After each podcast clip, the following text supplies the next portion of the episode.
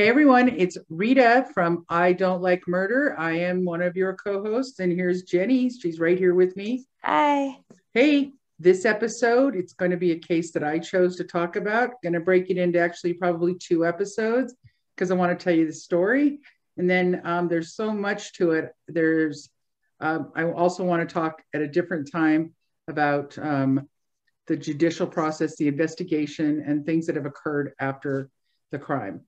So it is the story of Samantha Josephson. You may have heard the story, it was national. She was the young woman, young college student who got into a Lyft, and the gentleman wasn't really a Lyft driver. He was looking for someone um, to unfortunately hurt, and she got into his car and couldn't get out and was murdered. Um, the gentleman who was just recently convicted through trial is Nathaniel Rowland. And um, he, what's interesting about this story and terrifying is it's um, something that we we get in cabs every day, Uber, Lyfts, um, ride shares. That it's just one of those unsuspecting thing that you go, no, I'm doing everything the right way. My apps, by um, you know I'm I'm I'm in a place that's well lit, everyone coming through is picking up, and um, until somebody um, nefariously decides this is a place where they can um, be a predator and choose someone to attack, and unfortunately. Okay, so let's talk about Samantha. Samantha was originally from New Jersey, and she's going to college at the University of Southern South Carolina. Um, she majored in political science. So she was also a member of the Alpha Gamma Delta sorority and well liked by her friends and, of course, family, and just all around great gal, um, which many of her friends will attest to. The night Stephanie was abducted by Nathaniel Rowland, uh, she was out with friends at the Five Points district, and they were out in different restaurants and clubs for the evening. And she was getting pretty um, well. She was missing her boyfriend, and while she was having fun with her friends, she just really wanted to go home.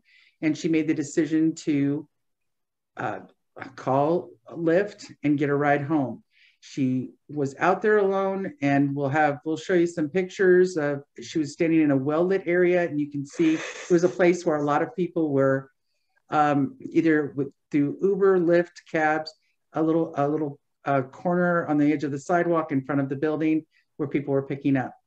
Um, what was happening while she was waiting what was later picked up on cctv um, are all the you know cameras posted all around our neighborhoods and and main thoroughfares is Nathaniel Rowland's car and he were seen circling this whole Five Points district.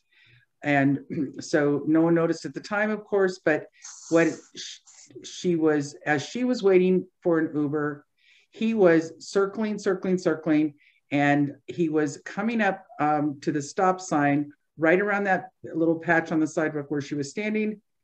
Uh, he sees that she a car slows down in front.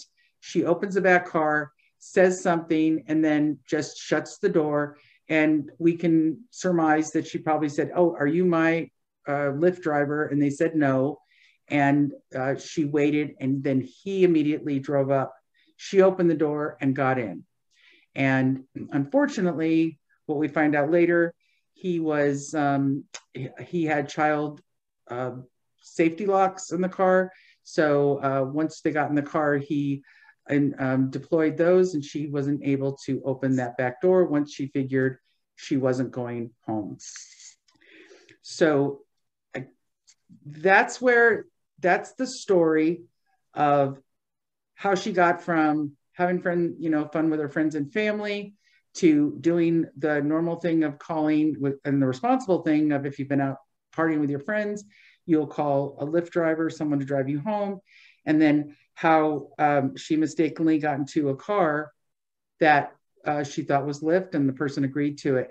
So the, the things that I find, then this is just the first part of the story. Unfortunately, um, she was found at a later time. Of course, everyone, you know, she was missing. She didn't come home. And then uh, a body was recovered um, a few days later. And it was recovered about a mile away from Nathaniel Rowland's parents' farm. And so uh, we're, we're going to go over some of the details um, on the next episode of, of what they, you know, what the police had to go through to look for. Um, and then more in detail, two things, not only of Stephanie, but of Nathaniel, because what I find amazing and um, shocking is when we look at Nathaniel's life, his family's life, there really would be no precursor to this type of violence.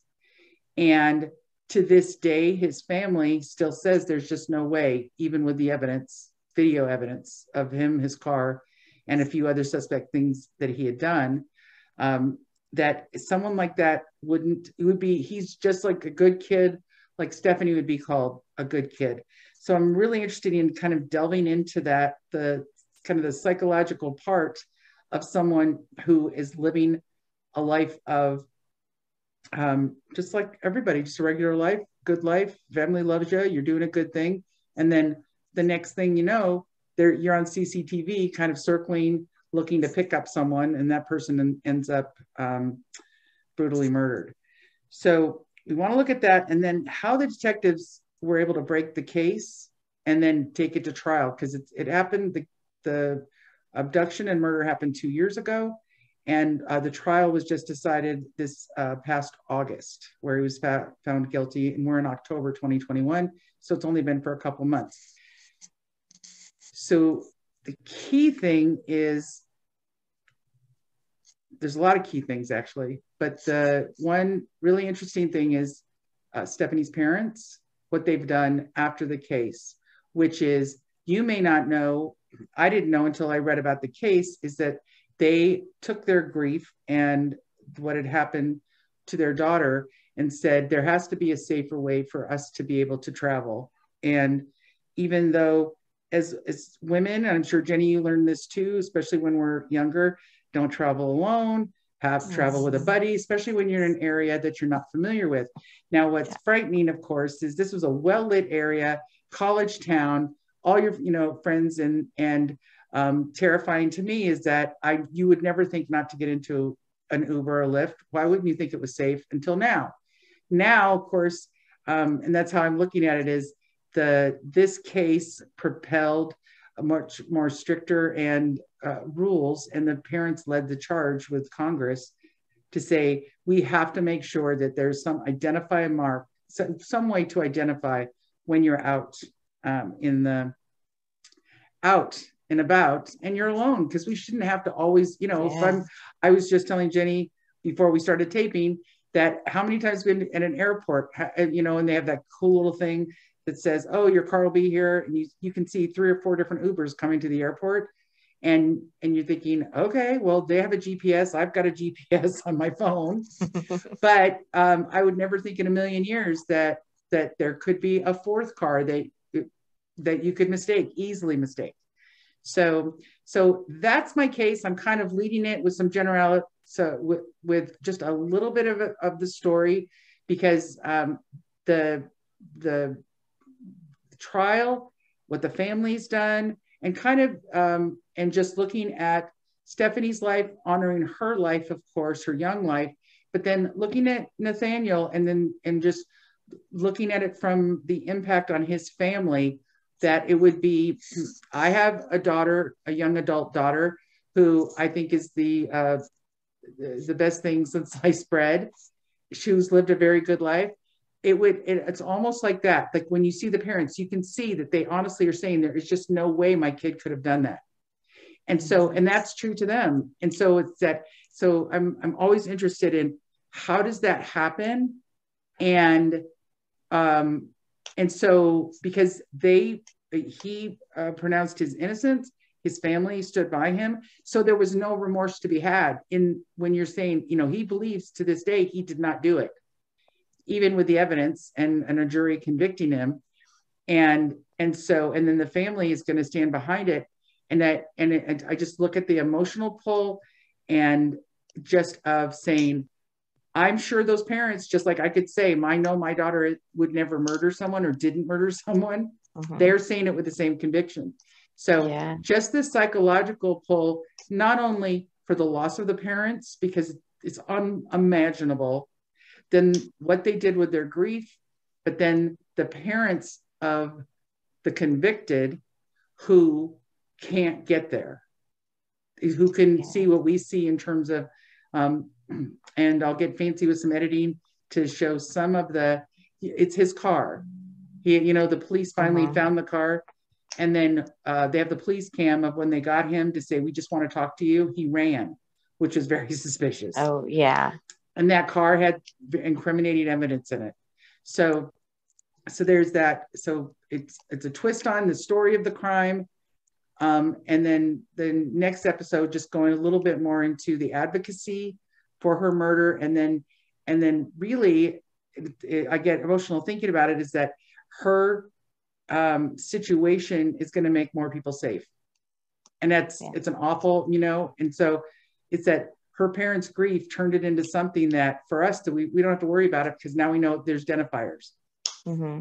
Right. And so yeah. and if it, you know, so it's a it's emotional and it's it's kind of that oh probably because because we don't as a society we don't think we could get murdered any second we can't walk around thinking that but yeah. you but now we know yeah well you can yeah. nobody you know because if there's somebody who has a bad who who just like in other cases we talk about you just never expect it to happen and then what happens after that so that's the first part which is honoring Stephanie, looking deeper into Nathaniel and his family, and then really, if there's any way we can uh, uncover, were there any signs when there weren't, which is amazing. Yeah. And then um, the advocacy from the parents, and then going over the case, a little bit of the trial, and then a little bit of the evidence. That's the really in, in, in the trial. And then in the end, in the end of the trial, when they were doing the the victim impact statements, and then to be heard on the behalf on behalf of the convicted or or Nathaniel. His mother got up and she said, "I." The impact is my son didn't do it, and the judge actually had to shush her and said he has been convicted by a jury of his peers.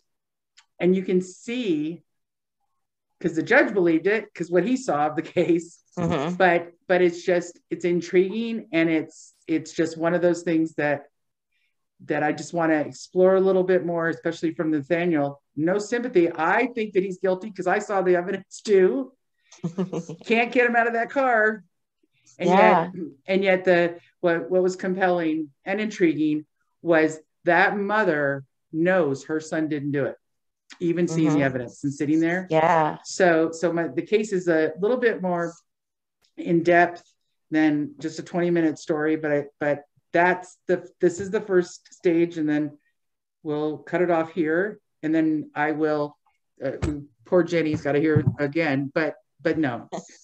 but all of us get to hear it again. But then uh, the next episode will be just more in depth on those four points: the advocacy, the trial, the family and the impact of both families and then um, and then what makes people tick pretty much just like in all our shows just what makes yes. people like how do you start from you're the best person in the world because that's always the conundrum for me when we look at these cases is you hear these stories of i had no idea they were just a quiet mm-hmm. person they kept to themselves because we can't see the boogeyman when oh it's the quiet ones right so that's why I talk so much. No, but just yes, really interesting cases. Again, to the audience, we're thrilled that you're here with us. Thank you on our new um, show. This is only going to be, our, I think, our our third or fourth episode, but we're super excited. We hope you join along. Please add um, any cases that you think that we be would be interesting based on we're not just looking at the crime itself, but a lot of the aspects around the crime. And um, we're really looking forward to the, all the other cases that we have. thank you so much for joining us on this episode of I Don't Like Murder. I'm signing off for me and Jenny. We will see you on the next episode. Bye bye.